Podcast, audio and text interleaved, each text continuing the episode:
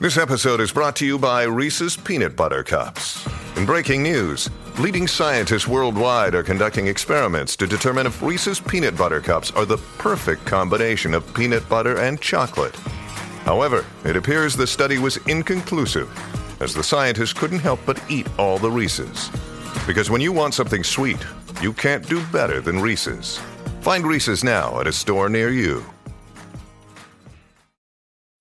When you need mealtime inspiration, it's worth shopping Kroger, where you'll find over 30,000 mouthwatering choices that excite your inner foodie. And no matter what tasty choice you make, you'll enjoy our everyday low prices, plus extra ways to save, like digital coupons worth over $600 each week. You can also save up to $1 off per gallon at the pump with fuel points. More savings and more inspiring flavors make shopping Kroger worth it every time. Kroger, fresh for everyone. Fuel restrictions apply.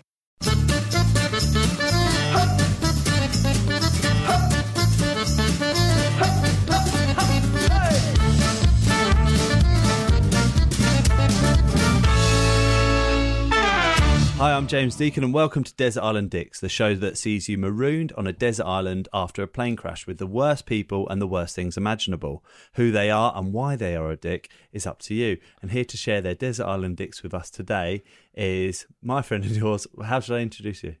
Uh, your friend and theirs. And here to share their Desert Island Dicks with us today is your friend and theirs, Geoff Lloyd. Hello, James. Uh, hi, Geoff. How are you? Uh, I'm I'm well. Uh, the the whole premise of this is slightly uh, shaky for me because I just think I am not somebody who would survive in any kind of plane crash. Right. Okay. Because I have no survival instinct. I am I'm just ready to die at any given moment. Mm. I just you know if if um. I I have a hairy moment in an Uber where the guy pulls out probably when the light is on red, and I think, okay, well, I'm probably going to die now. I don't think how would I get out of this? Yeah. And I think if a plane was going down, my instinct wouldn't be how can I get out of the wreckage? Who would I eat? It would be just okay, ta take me now. I've lived long enough. yeah, so that's it. You know, it's it's a flimsy premise in in my case. Oh no, I think it's a flimsy premise anyway. I just want you to come on and tell me who you think is a dick. But um, I think um, should we dive in? Sure. Who's going to be your first person? Um, Adolf Hitler. Okay, Adolf Hitler. Um, need I ask why? Well, of course, you know, res- responsible really um, for starting the Second World War and Yeah. the slaughter of millions of people and the Holocaust and so on. Yeah. So I think, in a way, that is reason enough I think that's a good reason to be a d- yeah. desert island dick. But I know that you know you've got a certain amount of length that you need the podcast to be. Yes. So just to elaborate a little further, I share my birthday with Adolf Hitler. Ah, okay, yes. So I will quite often mention this, and then people will say inane things. That, that somebody once said to me, "Oh, "But you're nothing like him." yeah. Now I know people believe in stuff like astrology, and you are supposed to share some traits with the person you're born on the same day as, but. I think to say you're nothing like him. Well, of course I'm not. You know, I'm not responsible for any genocides. No, yeah, of I don't have any yeah. dictatorial. You you worked with me, but I don't think I have any dictatorial uh, inclinations. Well, this So- is the part of the podcast where I wanted to bring up that. Um, but w- one thing I do have in common is that I'm a vegetarian. Hmm. And if you're a vegetarian, people who aren't love to say to you, well, Adolf Hitler was a vegetarian, you know, implying that there is something fundamentally untrustworthy. About somebody who chooses not to eat meat because really what they're you know they, they they they may be compassionate towards animals but really they are considering the, the slaughter yes, Um, okay. of, of millions of people, which I'm not. I'm, you know, I remember talking to um, Annabel, who used to do the radio show with, and she will quite often have murderous impulses. So, in as much if somebody annoys her, she will want to kill them. Does really? Whereas I don't have a single murderous impulse. I will wish people dead, Yeah. and uh, the very worst, I'd, I'd think about hiring an assassin. But in terms of murdering somebody with my own hands, I never have, You'd never have rather someone else did it. Although I suppose Hitler was getting other people to do the dirty It's work. true, yeah. for him, wasn't he? So we have that in common. How but- much did he get up to on his own? Well, not not that much that we know about, really. Um, did he kill his dog in the end? I think that that was the thing that he's meant to have done. Right. Yeah. So I don't think he did it out of cruelty. I think he would argue, if he was still with us today, that he did it from a position of compassion because it was, you know, that very last stage of his life where he's in the bunker and he knows the game is up. And rather let rather than let the dog fall into the hands of the allies, you know, he did the compassionate thing and, and shot it, right? Is that what's meant to have happened? I think so. I'm basing a lot of this on the film Downfall. Right, You know, okay, say, say yeah. what you will about Adolf Hitler, but we wouldn't have all those hilarious Adolf Hitler memes yeah. if it wasn't for him, where people take bits of the film Downfall Right. and put funny subtitles on it. Okay. So I'm not saying what I'm not saying is that cancels out all the other stuff, but what I'm saying is every cloud has a silver lining. That and the Volkswagen Beetle, of course, which he uh, he invented. Yeah. That's strange, isn't it? Yeah, I mean, people say that he he drew it on the back of a napkin. I've seen the picture, yeah. I think that's one of these kind of internet things that somebody made up. I don't think that's real. right, But okay. um, yeah, it's I- quite a weird, cute story to make up about Hitler. well, I think I think there's some truth in that his government wanted like some kind of utilitarian car for the people. Yes. and they were big on the motorways. Of course, we wouldn't have the autobahns if it wasn't. For, uh, But not none of. The, uh, uh, I'm worrying now that I'm coming across as an apologist for the Führer, which I'm not. You know, I'm very much saying he is a desert island dick. If I'm thinking of the worst people to be on this desert island mm. with, Hitler has to be one of them, one of the worst figures in history. And I'll tell you what's offensive to me is 200 years' time. You're going to go to Berlin, hmm. and there's going to be like an Adolf Hitler themed tourist restaurant right, okay. because that's how these things go. So we know that he was this appalling evil in human form. Hmm. But what history does is it just makes people into tourist attractions. sure. It's yeah. like Genghis Khan's Mongolian grill. Is that true? Is that Oh real? yeah, loads of them. The world, yeah. I mean, there's Genghis Khan themed stuff. Like, so he becomes a punchline, and, and at some point, the same will happen with Hitler. He, he will just become, you know, this comical character with a mustache from history. So enough time despite, will pass. Yeah, despite but- but despite being responsible for the worst atrocities in history. It'll be a vegetarian restaurant. Yeah, probably. he, um, I also think he's ruined the name Adolf. okay, yeah. Um, Are many people being called Adolf? Is that? I, d- I don't know, but well, I once when I first moved to London, I was working at uh, the radio station Virgin Radio, and we had a cleaner who was probably in his 30s. So this was 1999. Somebody born in the 60s, um, certainly in the second half of the 20th century. Uh, he he was also from Togo in West Africa. He was black, and he was called Adolf. Oh, and I was right. thinking, who in the second half of the 20th century is calling their kid Adolf? Yeah. Where are they getting that from? To I don't know. It's a mystery to me. Although there is a thing, I think there's part of India where there's some kind of superstition that names hold power.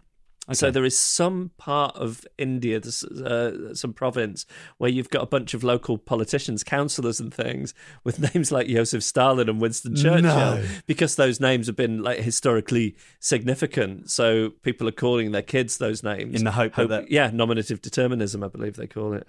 that's incredible. Yeah, Adolf Hitler is going to be your first choice. I think so. Yeah. Okay. Yeah. Who's going to be your second choice? Osama bin Laden. Okay. I see a theme, a recurring theme. So a terrible evil figure in early 21st century You're making history. it really difficult for me to argue an opposition. Um, yeah, you know, a, a leader in Al Qaeda and twisting the teachings of Islam to get people to commit terrible atrocities, not least one of the worst terrorist atrocities uh, in the in the Western world and the uh, World Trade Center in America. Just awful what he unleashed. And then of course the stirring up of hatred against everyday muslims that came as a reaction to that. I mean it's just a, a terrible thing that he's unleashed on the world. But also it's made flying such a fucking palaver. Like, i hate having to take my belt off. Yeah. like why can't we just go back? Do we not have to take our belts off before that? no no you can leave your belt on I mean, maybe you'd have to take some things out of your pockets, but really, pre September the 11th, 2001, I think the security screening at the airport, it was it was a formality. Mm, a pat down and It was yeah, a little, go. yeah, yeah. You could leave your keys in your pocket; it was no problem. You didn't have to worry about decanting your uh, shampoo into tiny bottles. Uh, it was a, it was a lot easier. Yeah. I remember being on a flight, and I can tell you the exact date. It was the 7th of September, Mm. 2001. Okay. And I was going to visit a friend who was working at a hotel in Italy. And it was an eve- early evening flight, and the pilot came over the tannoy. And he said, um, Ladies and gentlemen, we're just about to fly over Lake Garda. It's a beautiful view tonight. We've got the sunset over the lake. Uh, if any passengers are interested in coming to the cockpit and taking a look through the front window, just contact the cabin crew, and uh, I'd be happy to welcome you and have a little chat with you. And I wasn't on an aisle seat, and I thought I'll have to budge past somebody else to get up. And I thought, ah, I'm going to get another chance to do that. There'll be some other view where a captain goes a bit giddy and asks you to come in the cockpit. Yeah. So I didn't do it. And then, of course, just days later, the 11th September, Yeah. and that's never going to happen now, is it? You just can't go No. and have a look. No, and that's all because of this bastard, Osama bin Laden. And again, I'm not saying this is the worst thing. I'm just talking about how it has impacted me. Um, so Yeah. so yeah, it's just just made the whole process of flying far less less pleasant. Less enjoyable. yeah. What a bastard. Yeah, I, and like you know, when your stuff comes out, you have to use too many trays. Why can't you just put all your things in one tray? Mm. Yeah. Does taking your laptop out of your rucksack really make that big a difference? Once I sent just my phone through on one. Yeah, and it's then then they're all piling up, and it's stressful. Like at the supermarket when stuff's coming down the conveyor belt, and you're struggling to get it all in the right bags. You're tying your shoelace and threading the belt back on. You're walking through the airport, not properly done. I mean, this is this this is it's impacted terribly on me. Trying to do that with the child as well. Oh, the worst. Yeah, It's horrible. Yeah, and you feel a bit judged Yeah. by the uh, airport security people too. Because you've got a child on you. Yeah, yeah. It's just like, oh, can you take the child's jacket off, please? Yeah. And you just look down at her and then look at them like, Yeah, you're thinking, do do you really think that I'm the sort of person who would use my child to Yeah. conceal an explosive device? yeah, I mean, I guess, but who you know you know, who does look like that? maybe it's in your moccasins. yeah, okay, Osama bin Laden. yeah. So Adolf Hitler is my first one, and then Osama bin Laden is my second one. Geoff, dare I ask who's going to be your third choice? Yeah, it's my wife's friend Kimberly. Why? What has Kimberly done to the world? so let me let me just be clear here. Um, Kimberly is an ex- I want to go through Kimberly's positives first. okay, great. but um, she's an excellent friend to my my wife. She's lovely with my son when she's been over to visit. She lives in in America. Um, what else can I tell you about Kimberly? If you want a restaurant recommendation, there is nobody better. Like this is somebody who not only knows what's happening in the restaurant scene, but she has excellent taste and she'll be able to match just the, the, the right place to the kind of occasion, formal, informal, birthday, meeting someone the first time. Like she she's this she's this food maven is is what hmm. she is. She uh, sounds like a good person. right, and she, and broadly speaking, she's good company. Hmm. Like you'll go on an evening out with Kimberly and you'll you'll have a nice time. But I, I want to bring up two incidents. Okay. One incident was uh, she she came over to visit London about a year ago, and I was I wasn't even there, and I've had this reported back to me. But um, her and my wife were were had gone for a walk, and she popped into uh, a newsagent, and she she wanted some water, and she wanted some gum to freshen up her mouth. Fine. So firstly, they only have Evian water in the newsagent, and she says that's not good enough. she doesn't want to drink Evian water. What water does she want? Water's water, right? I'm drinking tap water now. Yeah. Like, there's a bit of variation with hard and soft water. And there was one hotel I stayed at in Liverpool once, the Adelphi, where the water was, I mean, it, it was brown and you couldn't see through it. But by and large, water's water. I challenge anybody to sit with a blindfold on and have Perrier, Evian, Buxton water, whatever, and, and, and be able to tell one from another. Hmm.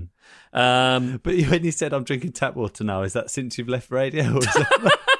I mean, now, I mean, like this, this know- moment in time. Yeah, yeah, yeah. mean. Yeah. Uh, it is filtered. I've got a very nice filtering system on my fridge. yeah, I loved how you just demonstrated it with a gulp. Yeah, there. I mean, I say it's it's um, tap water. It's actually uh, one of those little taps on the front of the fridge through a very expensive, nice fridge here in my well-appointed North London home. nice. So, Yeah.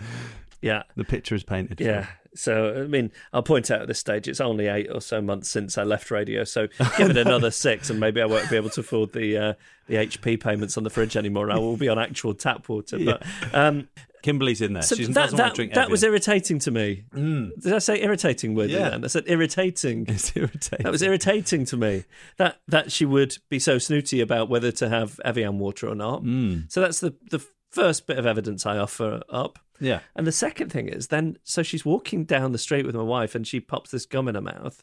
And then a few seconds later, my wife just watches her drop the gum wrapper on the ground. She's a litterer. Just casual. Just drops it. She says, "Oh." My wife says to her, did, "Sorry, did you, did you just did you just litter?" She brought it up straight away. Yeah. And she said, "Well, I couldn't see a garbage can, so I thought, you know, I shouldn't have to. Uh, I shouldn't have to carry it around with me all day." Oh, like, what kind of a psychopath would do that? You just put it in your pocket. yes.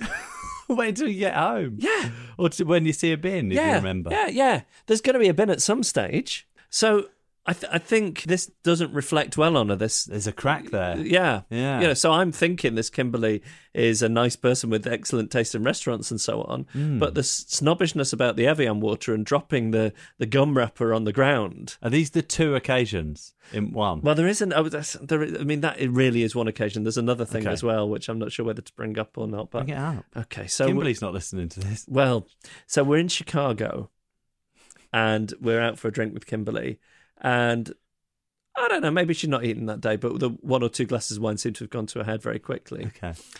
And my wife, who's from Chicago, says in the conversation, she says, Do you know what? I see a lot of, because I'm from Manchester, she says, I see a lot of um, similarities between Chicago and Manchester, not just because they're, yeah, well, I suppose Chicago is the actual second city, Manchester is the de facto second city. Right. Because I know people from Birmingham kid themselves out that it's the second city, but no one thinks of it like that. Like, there's no culture there or anything.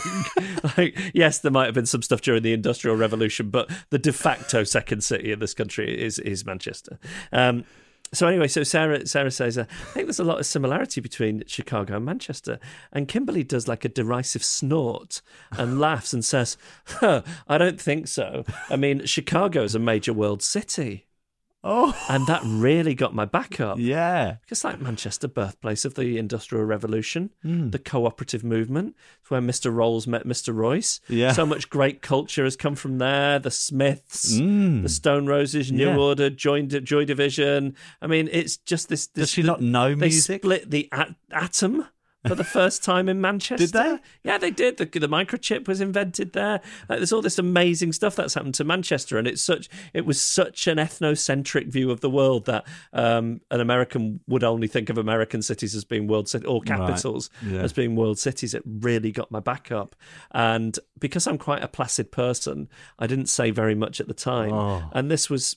I'm guessing four years ago at this point, but I've been biding my time just waiting for somebody to ask me on a podcast uh, where I can like rant about it. Yeah.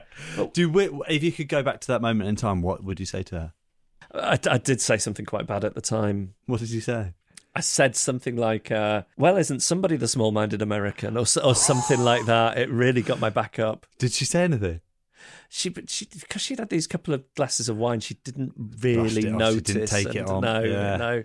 But um, It didn't hurt her as much as it hurt you. No. Yeah, and I doubt, I, you know, I'm pretty sure that she wouldn't have given it a single thought since then. Where I, as I spend quite a lot of time glowering about things generally, um, and this is something that I've returned to.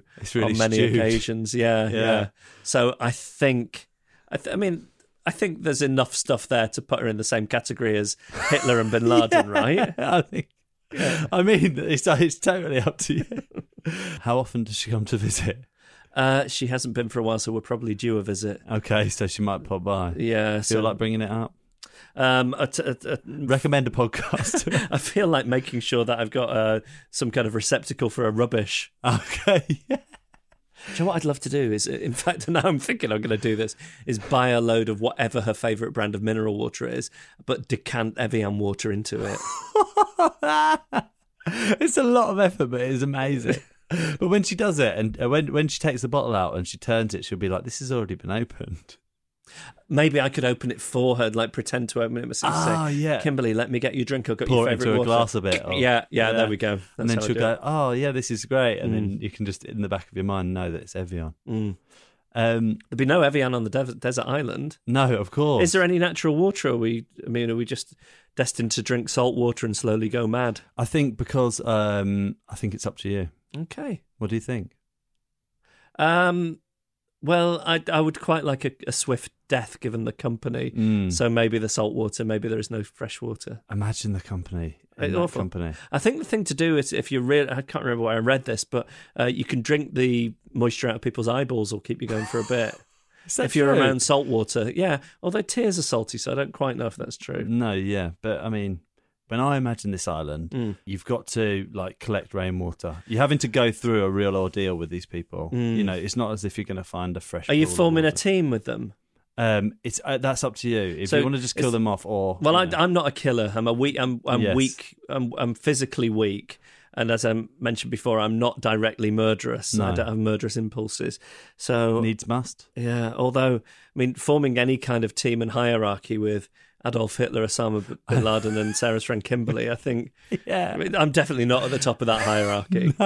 Maybe just let them three fight it out. yeah, and then just eat whoever dies. Yes. Um, I think I would be the prime candidate for being eaten, though, because all those three are, are far more slender than I am. so, as a vegetarian, would Mm. you would you go carnivorous in that in that situation? Yeah, because I, th- I think the vegetarian argument, like if you want to the vegetarian argument to have weight to it, you've got to be practical Hmm. and you know one your your biggest not necessarily mine but the human being's biggest instinct is survival. So you you eat what you have to. Right, you're If starving. You're going to do yeah, it. yeah. Okay. So you would go carnivorous. Mm. Uh, it's the fifth meat. Geoff, now mercifully amongst the wreckage of the plane, there was some food and drink left over. Yes. Unfortunately for you, it's your least favourite food Mm. and drink in the world. What are they and why? Well, for food, I was going to go meat, Meat, just all meat, okay, all meat and fish. great. and the, the, fi- the fish in the ocean around the desert island, the meat. Um, and it doesn't apply in this situation. But if you were asking me to to to pick the worst food, so here's here's what I th- I, I became a vegetarian when I was about twenty seven years old because I upset the vegetarian society. Okay, tell us, please. So I um I used to have this radio producer called Leona who had been vegetarian for 13 years. I was out for dinner with her one night. The next morning we were covering what was then the big, a big show. It was the Virgin Radio Breakfast Show back when like a gajillion people used to listen to it and Chris Evans hosted it. And um I was eating sausages, and she was saying, "This is back when I was a meat eater." She was saying, "Oh, I really miss sausages. I used to love them so much. When I hmm. used to eat, eat sausages, I could sit down. I could eat fifteen at one sit- sitting." So I sort of stored, incredible. stored this in the back of my head, and I went on air the next morning, and I, I, I, I told uh, you know I told the listeners that fact about her, and then I said, "Okay, Leona, what what is your favourite animal charity?" She says, "PETA." So I said, "So what if I donated a hundred pounds to PETA, and on Friday morning's breakfast show, you you know we get a chef in to cook you a sausage, and you eat a sausage." I said, no, I'm not going to do that. I'm vegetarian. I said, but yes, but the hundred pounds to an animal charity is going to do more good for animals Yeah. than you not eating the sausage. So if you don't eat the sausage, I won't give the money to the charity, and animals will suffer. Do you see the see the logic? There? Yeah. So it got into a barter situation whereby I eventually agreed to pay like two hundred and fifty pounds or something to PETA on the condition that she would eat uh, a sausage. So we started arranging for a chef to come in and, and so on. Then PETA heard about it, and they went ballistic. Oh my god. Because, like I say, this was, you know, back when that breakfast show had a lot of anything that happened on that show would get a certain amount of attention. Like Chris Evans, when he was doing it every day, there'd be something in the press, so people were in the habit yeah, of yeah. listening to it. So, so not that what we were doing was news, but it would get back The to fact people. that- yeah. You could do things now on, you know, um, certain shows, and. Uh, you know, you you could you could say that and it would you, go well, you, could, you, unnoticed. could, you yeah. could announce that you were going to like slaughter a human live on air, and it'd go unnoticed. you know. yeah, I know exactly. you So, mean. um, so so any, anyway, uh, they they went mad and they you know started like getting people to jam the switchboards of the radio station. PETA And- yeah, and they were saying they were going to like send people down with leaflets. And this was back in the days when animal rights protesters were doing a little bit of firebombing here and there, you know, Okay. getting creative with Hmm. it. And and I became scared Mm. that you know I don't didn't fancy being a martyr. So so they got in touch and said, what if we send like a top vegetarian chef and he can come down and cook you veggie sausages and he he can then prove to you that you don't need to eat meat. That the veggie sausage is just so fair enough. So it comes quarter past eight Friday morning. They've sent their chef down. He's all set up down in the staff canteen. I go down the corridor with a little microphone and headphones. I get him to explain what he's cooking. It's this veggie sausage. I say, okay, I'm going to take a taste of it now, and I'm I'm ashamed of this. Like I'd planned it in advance and it was so immature of me. But as soon as I put it in my mouth, I went, "Oh, it's disgusting! Oh, Oh, no. get water! Uh, get water! I need to drink water! Oh, this is horrible!" Yeah, just thinking I'd do it for a laugh, and they didn't find it a bit funny. Oh no. And you know they were threatening to mail shot all their members and whatever. So I said, as a sign of goodwill, I'll go vegetarian For for life. for a week. oh, for for a week. Okay.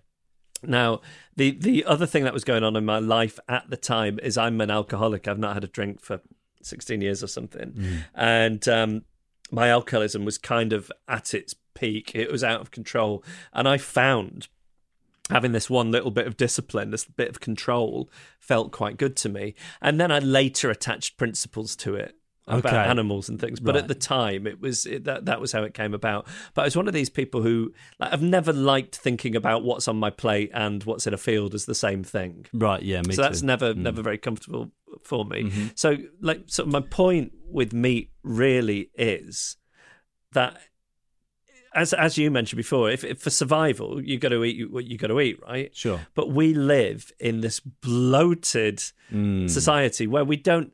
None of us ever need to eat meat. There is so you go into any supermarket and there's so much food on the shelf that you could eat and survive and be nutritionally perfect Mm. without eating any meat for the rest of your life, right? Right. So basically, this is this is the selfishness of the human being.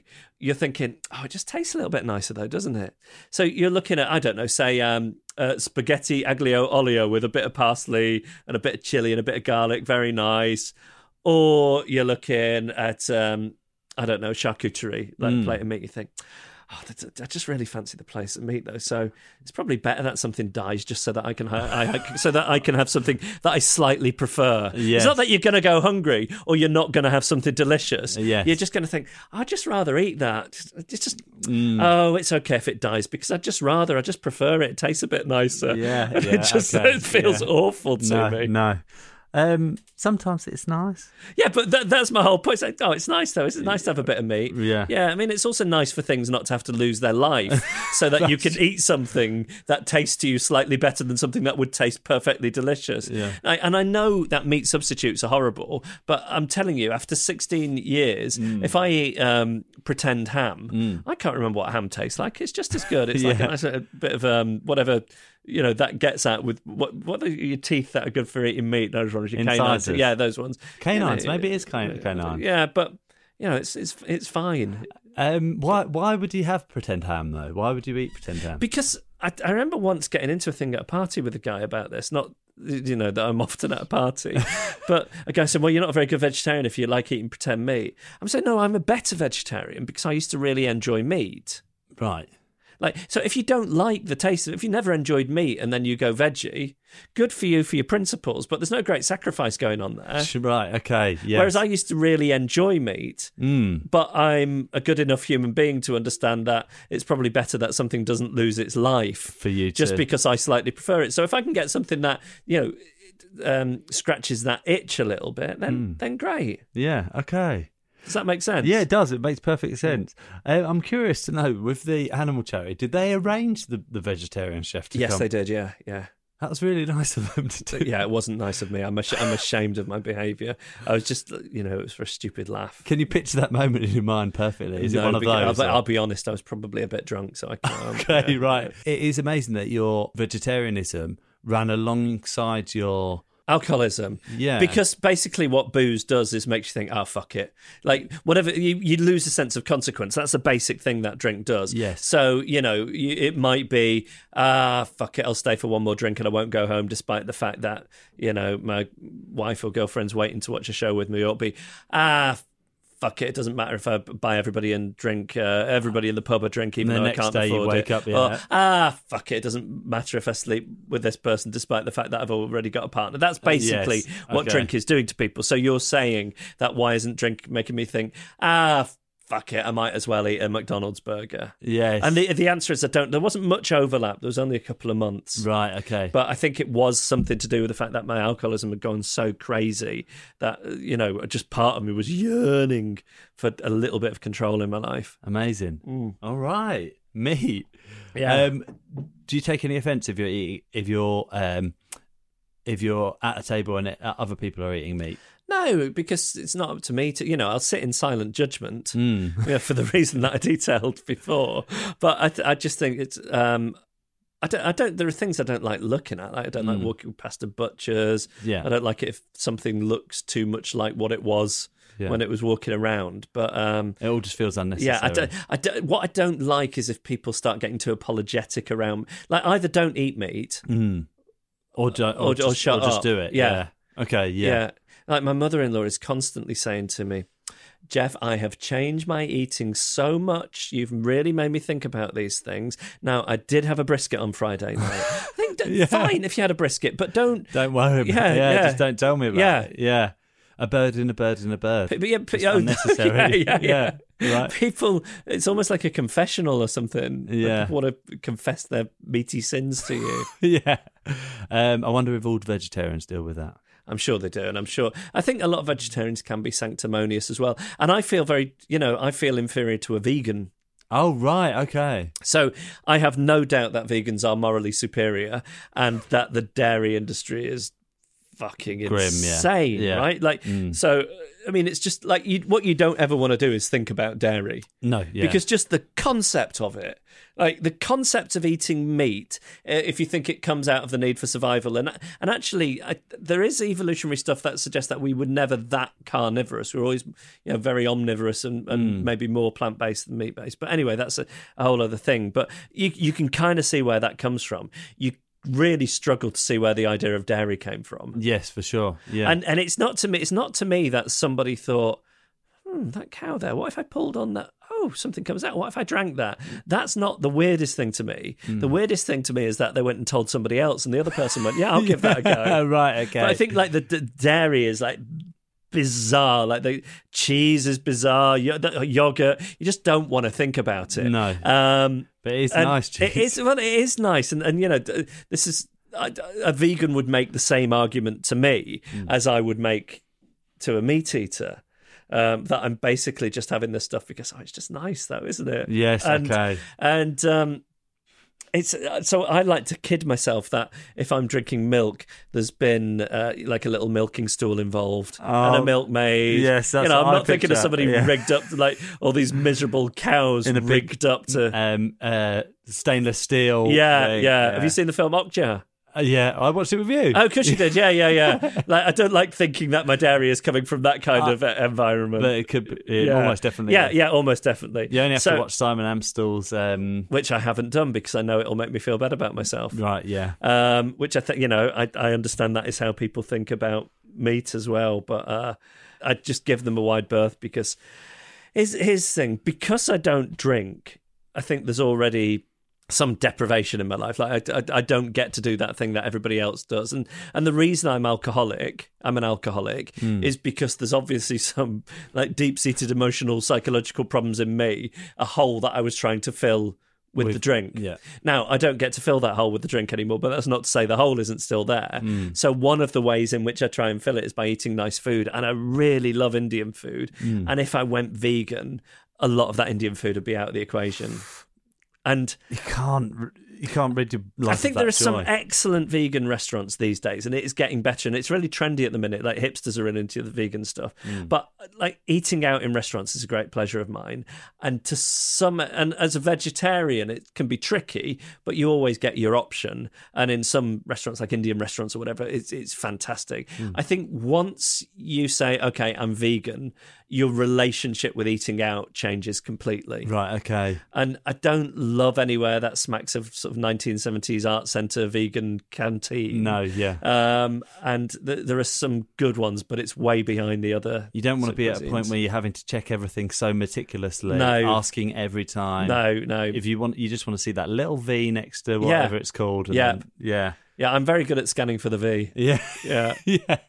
Um, I hate it actually. If I ever go to a restaurant, um, like a veggie restaurant or a particularly you know good restaurant that caters to veggies.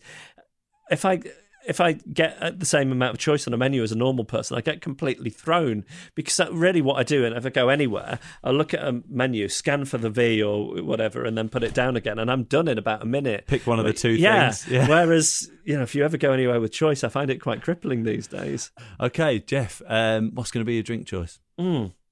My wife drinks this. Honestly, James, it's it's disgusting. What is it?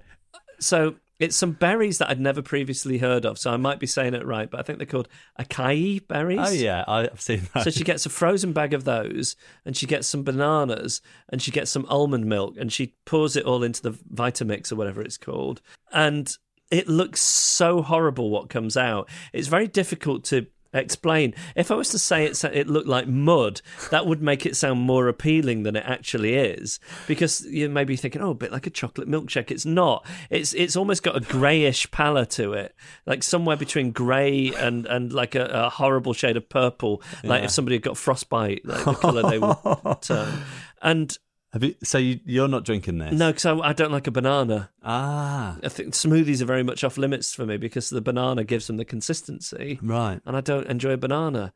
And often Sarah will try making something with a banana in it and say, "No, you won't be able to taste it." But I get it every time Even in the mix like that. in the mix like that. Very strong to me. Dislike a banana. Why is that? Apparently when I was a little kid, I used to love them, but um, I probably had some vomiting incident, or maybe it's something to do with that medicine you have when you're little. I don't, Oh, I don't one. know. I but, like that. Um, yeah, I liked it, but I always felt it was more vanilla-y than banana But I think maybe um, I think it was quite chemically. um, yeah. yeah. So What and- does it smell like? This drink? it's it's, it's completely odorless. Oh, Yeah. yeah. It doesn't smell a bit of anything. And I just, I just think, have something you'll enjoy. Mm. So People having health foods like the, that are this extreme. Hmm. So there are no, there's no doubt in my mind that there's, there's some good health food out there. Hmm. But when people are making themselves like sprout smoothies, Yeah. I like a sprout as much as the next person, but you're not meant to drink it. but boiled next to some stuffing into and yeah, some gravy. yeah, right? exactly, exactly. Um, so I think I know the answer to this already, but the reason that she's drinking this is health food. It's a Yeah. health food, and that's it. yeah, yeah. I don't. So she's kind of battling through it for health reasons. There, there are other things, you know. We were fine. Like I, I really had never heard of an acai berry un- until two, three years ago, Yeah. and I've been around a lot of people, some unhealthy, some healthy, and and they were getting on just fine without it. Like people weren't drinking this this horrible concoction of a of, of a deathly pallor. Like don't don't do it to yourself. What else goes in there again?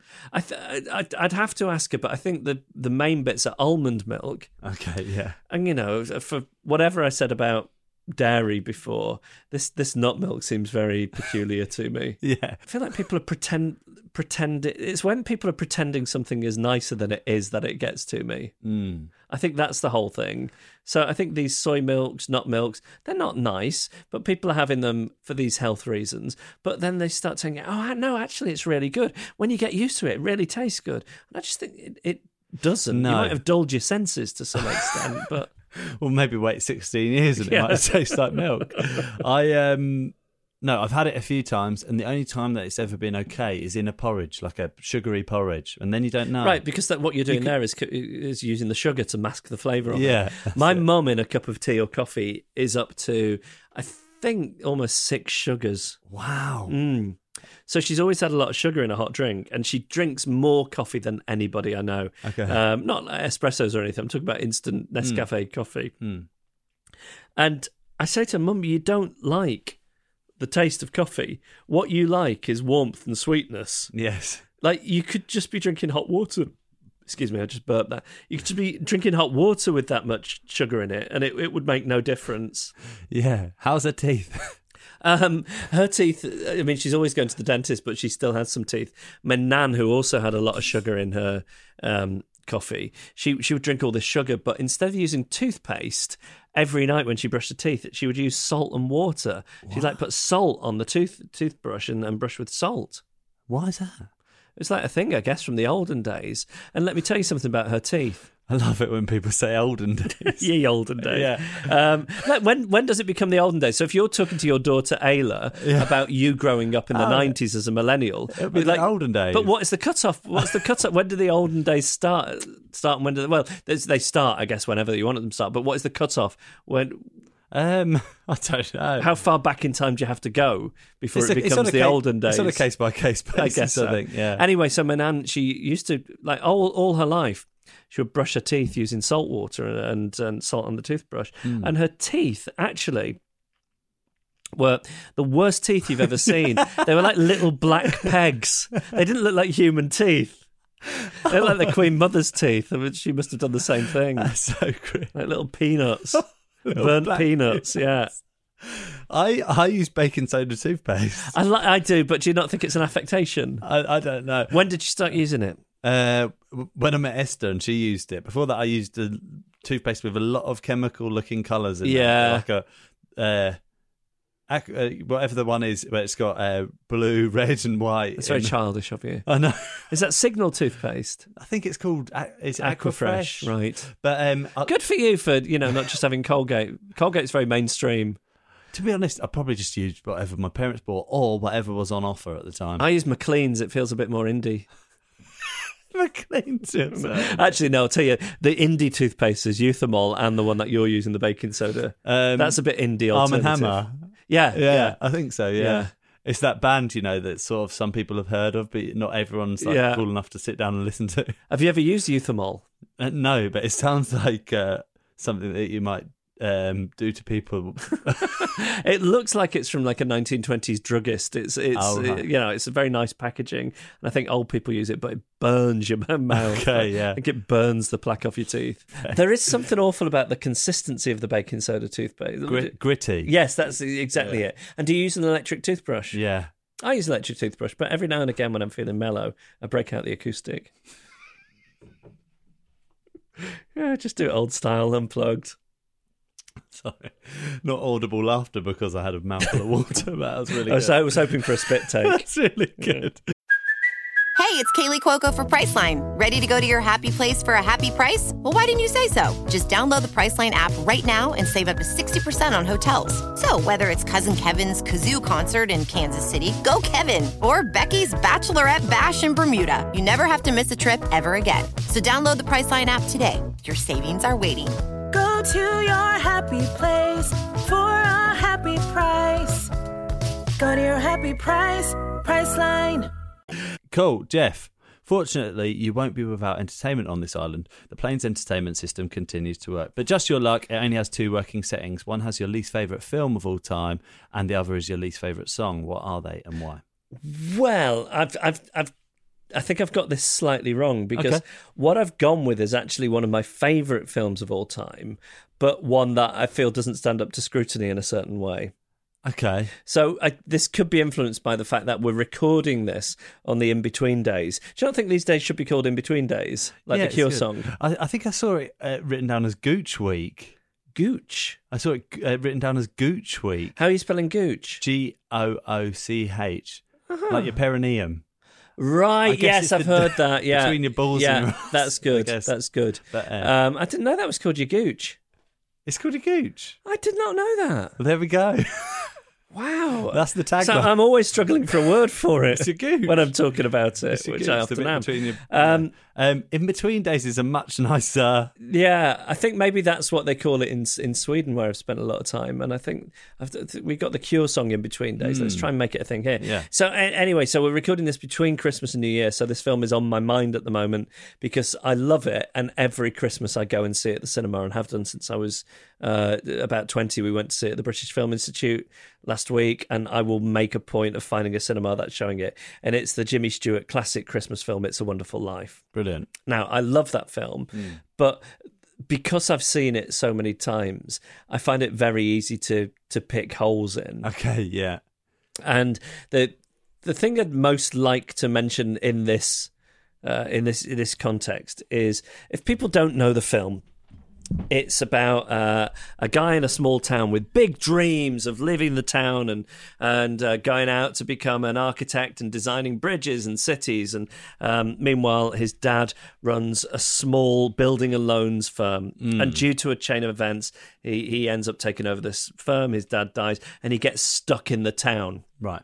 that uh, that he's grown up in, and his ambitions are thwarted. And really, what it's about is little dreams can be just as important as the big dreams, and your life is beautiful even though you don't think it is. It's That's nice. basically the Yeah. premise of the film. Anyway, so the the kind of dramatic high spot of the film is he finds himself through no fault of himself uh, of his own in a terrible financial situation and at his wits end he decides to throw himself off a bridge commit suicide because he has a life insurance policy that will fix all the problems and make sure that his family is okay. And his idea is that his life is worthless and he's worth more uh, d- dead than alive. Mm-hmm. and then an angel is sent from heaven to show him what the world would be like if he'd never lived. And you you know you you see that the the town he he grew up in has fallen into the hands of the evil capitalist and it's full of strip clubs. Like it's a small village and there must be 15 strip clubs. I mean how they are supporting supporting that kind of find that many strip strippers? te- yeah i know and, and punters. I mean Yeah. those are some quite empty g-strings you would imagine. Just coins in them maybe. Uh, and it's like this real decadent town. And um, his brother who was a war hero uh, he, he is dead. He sees his brother's grave because um, if he'd never been born, he would have never stopped his brother having an accident as a little boy. He would have fallen through the ice and drowned. So his brother had died, and then all these people on the on the aircraft carriers would have died because his brother hadn't prevented the Germans from bombing them or whatever. And then worst of all, and it's the big reveal. Uh, so he's at his brother's grave, and he's he's beside himself because he's thinking, but my my brother, th th all these lives would have been lost if my my brother wasn't here. And my, he'd been to see his mother, who's like an old. Um, sort of bitter old woman running a guest house and she doesn't recognize him. So he's had all these traumatic things of seeing what life would be like without him, up to and including the death of his brother. Mm. And then he says to the angel, but. But what about Mary, meaning his wife? And the angel's like, oh, well, I, don't- I don't think I can tell you that. You're thinking, God, how bad can this be, given that he's found out that his brother is dead? He says, tell me, tell me. He says, I'll tell you, but you, you're not going to like it. She never married. She's an old maid and she's closing up the library. and like the, the horrible reveal of what the world would have been like if he hadn't been there. The, the climax is that his wife was a spinster and a librarian. So, so all I mean, all this is going on, and and, and All anyway, people die. Yeah, but that's not as bad as the fact that his wife is, a is a librarian. librarian and unwed at the age of like thirty-five or whatever she would have been. Um, so so th- there's that and also so the angel is showing him what the world would be like if he'd never been born but i sometimes wonder that not having ever been born and committing suicide they're not the same thing No, yeah. so up so imagine imagine if he'd committed suicide rather than seen seen what the world was like without him. Yeah. that his brother would still be alive and all those soldiers would have been saved in the war. Hmm. his mother would be happy. The town wouldn't have fallen into the hands of a sinner. Um, his wife wouldn't be a librarian. So that that's all the same. None of that has changed Yeah. all that happens is at that point he commits suicide. And i think well maybe things would have gone better Yeah. like maybe his wife would have remarried somebody who was, um, you know, a little less emotionally volatile. The town would have been out of financial burden. Yeah, yeah, yeah, yeah. Yeah. Like maybe somebody else would have come over and taken over that building and loans and would have been even greater than him. There's nothing to say that life wouldn't have got better uh, at that point. He committed suicide. Only the point. Do you see what I mean? Yeah, do, do you think that um, originally they were going to write what would have happened and then they realised that actually it probably would have been But it all worked out fine. Oh, uh, maybe let's just write that he hadn't been born. Yeah, so undoubtedly, you know, it's good that he was born, but there's there's no there's no compelling evidence that the angel gives to him that you know the the world would continue to be a better place with him in it. You want to see a bit of what the future would look like if you weren't in it, right? Yeah, of course. Yeah. That's what you think about all the time. Yes. So that's um that's that's uh, the film I've chosen, and then the song choice is the national anthem. Okay. Yeah.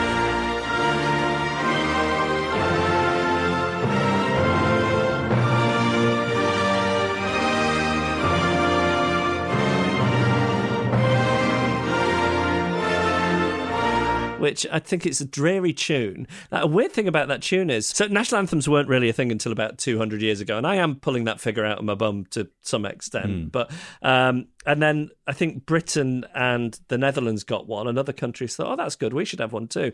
But at first, like everybody used the same tune. So what is "God Save the Queen" here was, you know, I don't know the Is Finnish. national- Yeah, Ah. yeah, and I think it still is the national anthem in a few different countries. And in America, it's some song, patriotic song that they used in a different context. But it's a dreary tune. Like, hmm. So if you watch things like the Olympics where they're doing. Oh. other national anthems, ours isn't good. It's uh, I think Billy Bragg has said they should replace it with Jerusalem, which is a far more Great, yeah. stirring Hmm. tune. And you know, despite the sort of religious connotations of it, it's actually about a country and what a country is, rather than this is my big problem with the national anthem. It's God save the Queen. Yes. I don't care about the Queen, and I don't uh, believe in God. Yes, so it's yeah. meaningless. I'm, I'm, I'm not a particularly patriotic Hmm. person in a sense. Like I really love. Um, you know, I, I feel very lucky that I was born into this modern country, and I think there are great things about its history and great things about its present, despite uh, the the you know the times we're living through. But that said, it's just an accident, isn't it, where you're born? Yeah. Like, I think feeling particularly proud of where you're born is a peculiar thing because Yeah. it's just a complete Yeah. accident. It's not anything you've had any part in, Yeah. really. It's like with uh, football people saying us and we Yeah, and yeah. that kind of stuff. It's, you know, Yeah. circumstantial. Yeah, I, I always think just a bit of a tangent, but I've said this before. Like, so if the Beatles hadn't split up in 1970, and you know Ringo had left and some, somebody else had joined, and then at some stage Paul had left and somebody else had joined, and you know same with George and John, and then like they start making this terrible music that sounds nothing like the music. I, they wouldn't be my favourite band anymore. I'm not loyal to the brand, the Beatles, and I think the same about football teams. Because they're getting new people all the time. It's not the same people that when no, you first started. no. watching- Basically, Yes. you're, I, I think this is somebody else's line. I can't remember who said it, but you, you, you're supporting some shirts, really. Yes, it is. Yes, You're supporting sure. a uniform. Yeah. Um, but anyway, God save the Queen. I don't believe in God. Uh, I'm not a monarchist. Yeah. Like if if I do want to sort of um, make a nod towards patriotism, it's the worst possible song for me. And you're stuck there, and the, the, you know you've got Adolf Hitler, Osama bin Laden, and Kimberly's just dropping like co- coconut rind all over the place, and then it fires up for the seven thousandth time. God, yeah, yeah. Uh, I always think that it's it's so dreary, and what always happens just before the national anthem is yeah. God yeah. save. you! You're right. Yeah, there's- yeah. the it's almost breath, audible. This this Yeah. big sigh that And the sort of reign over us bit feels horrible and subservient to me. yeah, you know- makes you think of colonization. Yeah, it does. horrible- Yeah, like yeah. Uh, you know, if if you're gonna have a song about a country, you want it to be something that you feel like you're part of. Yes. and that you're you know you're part of a long tradition of people taking part in this country and making it what it is. Mm. Not some people who just happen to be born somewhere where, where like a very rich person reigns over you and it I just know, like yeah. feels weird to me. Because I know uh, when I used to be on the radio, I'd say some of this stuff sometimes, and people would go ape shit and call me a traitor and things, especially, especially people who served in the armed forces, uh, who I Mm. guess like you you really sold that idea of your monarch and your queen. Yes. But if there was no monarchy, can you imagine that sort of th- th- there'd never been a monarchy in a country, and then a government proposed, all right, here's what we're going to do: we're going to pick a family, Mm. and from now until forever. That we're going to pay for them to live in the lap of luxury, yeah, like yeah. gonna, you know, we will do that, and um, and you know, you've got a daughter. Mm. You got Ayla saying, "So, oh, who's that?" So, oh, that's Queen Ayla. So, oh, what? And who's the Queen? Well, she she's the head of state of Britain, and uh, she rules over us, and she lives in a palace, and she has all these servants, and Mm. she wears a crown. And then Ayla says to you, "That sounds great. How can I be?" How can I be queen? Say, oh, you can't. You need to just be born into the right family. Yeah, it's horrible. Yeah, it? it's really weird. Yeah. And um, yeah, don't worry about it. We're just going to talk about them all the time and treat them as celebrities. Well, it's yeah. I mean, it's a soap opera, isn't it? yes, I think- it's bizarre. But people are really into them again now because those boys who, you know, seem Yeah, like nice know. lads and whatever. Well, yeah. I, I, I do think like royal family by lottery would be uh, preferable. Yes, A yearly lottery. Yeah, just change it up. Yeah. yeah. Get the um, the lotto lout in Yeah, to do it for a year. Um, I'd like him to be the first. Yeah, yeah. Uh, Geoff, finally, Hmm. the island is overrun by the biggest dick of all the animals. Which animal is it and why? Well, as I've said, I'm a great animal lover, Hmm. but I fucking hate moths. Oh yeah, They're the bane of my life. And you know, I, I, I'm such an animal person that I won't kill a mosquito. If I'm on holiday and there's a mosquito in the bedroom, I would sooner wake up covered in mosquito bites than harm that mosquito if I can't get it out of the window. Right, yeah. But honestly, like it give me and Hitler something to talk about because I would happily do genocide of the clothes moths. Yeah. I hate them. Like around my house, I've got all these moth traps. They don't work. The amount of stuff I've, in, the amount of money I've invested in trying to defeat the moths. I've paid rent to kill thousands of pounds. That's I've got these bags for putting suits and things in that honestly, I think you could wear them in space and you'd be able to, you, you know, you, you'd be fine. Um, yeah, because they're that good. yeah, yeah, Uh, you, could, you could go underwater in them. I've, I've, But- I've said this to you before. I've never known anyone have moth problems like you. Me- that is unbelievable. Yeah, they're they're the worst. They are. you I'm looking behind you. There is a moth trap somewhere where you'll see about 15 dead moths on it. Oh, really? Yeah, but and, and also I can find myself like pushed to the edge of sanity by them. So there's a time of year when you start seeing them again. So we're we're recording this in December, Hmm. so we probably won't see any. But when, as spring starts coming, I'll see one. They go, oh, they're back, and then I'll be putting these traps about the place, and I'll be. You know, just twitching and, and looking all over the place, and I, I seem like a man who's having a nervous breakdown. And it's possible that I'm hallucinating these moths, but Uh, Geoff, imagine if the moths were never real. I know they're the uh, yeah. I mean, it w- would make a lot of sense. they're the worst though. Uh, I keep. I've got three cashmere jumpers, and I keep them in the freezer. I know this about you. I've got a drawer, a freezer drawer. Like there's a, a frozen banana of Sarah's. There's like some of her horrible berries, like ice cubes, a Linda McCartney pie, and three cashmere jumpers in it. Kimberly's out there and she's like, I'm fine to be weird about everyone. This guy keeps cashmere jumpers in the freezer. Have you ever had a house guest pull the freezer open? Yeah, it happened the other day actually. Some, you know, somebody came round and they wanted some ice for their drink, and then they pulled the freezer open. They're like, "Oh, are, the- are these your jumpers?" yeah, I keep them in there. And if I was rich, I would get. Um, one of those chest freezers, and I'd stand it upright, and I'd put a clothes rail in it, and I'd use it as a wardrobe. Clever. Yeah, I don't think you need to be rich to do that. Uh, you think you need a certain amount of space? Okay, to put. Oh, yeah, Yeah. sure. All right, okay, cool. Yeah, I think it'd look weird just in the corner of your bedroom, wouldn't it? Imagine that. You'd need some kind of like refrigerated room. I think a refrigerated wardrobe. Maybe you could get one of those ones installed that they usually keep meat in, Yes, hanging. Yeah, yeah, keep all your clothes in it. it can be motorized and you press it and then your shirts go around. um, imagine just an island overrun with moths as well. Awful. I mean, the, the the merciful thing I'm guessing would be the island would have a because it's a desert island. Hmm. I heard um, Chris Skinner on your podcast a while ago, like getting into would it be one of those North Atlantic? Uh, Yes. And and no, we've established it's a desert island. It's called Desert Island Dicks. Yeah. I thought that was a waste of your time getting into that. I felt angry at him for for talking about it. It's a desert island. I'm often wasting my So- time. No, I'm not. So it's, it's you know the implication is it's tropical, right? It's a warm Yeah. island. Oh, yeah. So I don't need to be worrying about my cashmere or my nice wool suits. no, okay. on a desert island. Yes, you so don't need that. You know, I'm probably wearing a sarong and and the You're clothes, a very warm man. the clothes. Mo- I am a warm man. Yeah, Yeah. I too, uh, yeah, get overheated a lot of the time. yeah, It's like a swamp in my. gr- You know that bit right at the top of your legs. yeah. So I don't know. Is there a name for that? So your perineum is called your gooch. Mm. So I'm talking alongside your scrotum, Yeah, right at the top of your leg. I know the bit you, so mean. Get your yeah. finger in there. Pubic mound? Is it your? pubic? No, that- it's that- lower than that. Yeah, yeah. I know what you mean. Yeah. Anyway, I mean, it's like a swamp in there for me because I'm just very. I generate a lot of heat. it's just a nice yeah, picture for yeah.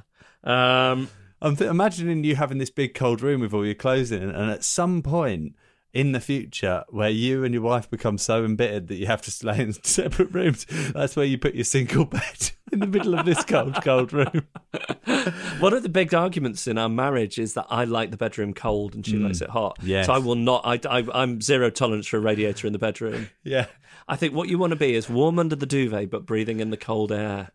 I like, uh, yeah, I like that. Yeah. Yeah. And I'm a very warm person, but I think Mm. I'm a very cold person, sorry. Nesh. Yeah, I am. I think. cold, yeah, yeah. I do feel the cold. Yeah, um, but um, yeah, I'd say that. Because they, they say that people who feel the cold, it's because they've got bad circulation. I do have bad, bad circulation. Which I, you know, I'm I, I'm not somebody with a lot of self esteem, and I don't find many things to like about myself. But I think I must have excellent circulation. yeah, then, I think you do. because I'm seldom cold. yeah.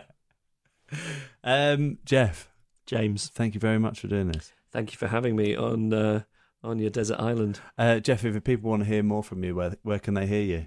Uh, Google me. you know, um, but you know, uh, I, I do uh, a podcast with Annabel Port called Adrift, which is for loosely for the socially awkward, and I do a podcast with the in no way socially awkward Ed Miliband called Reasons to Be Cheerful, which is um, if you are a progressive person depressed about the state of the world and thinking what hope is there for somebody like me, we find good ideas to get excited about from around the world, and uh, if somehow you're in America and you listen to this by accident, you can hear me on Sirius XM radio on the official Beatles channel. Yeah, excellent. Thank you so much. Thank you.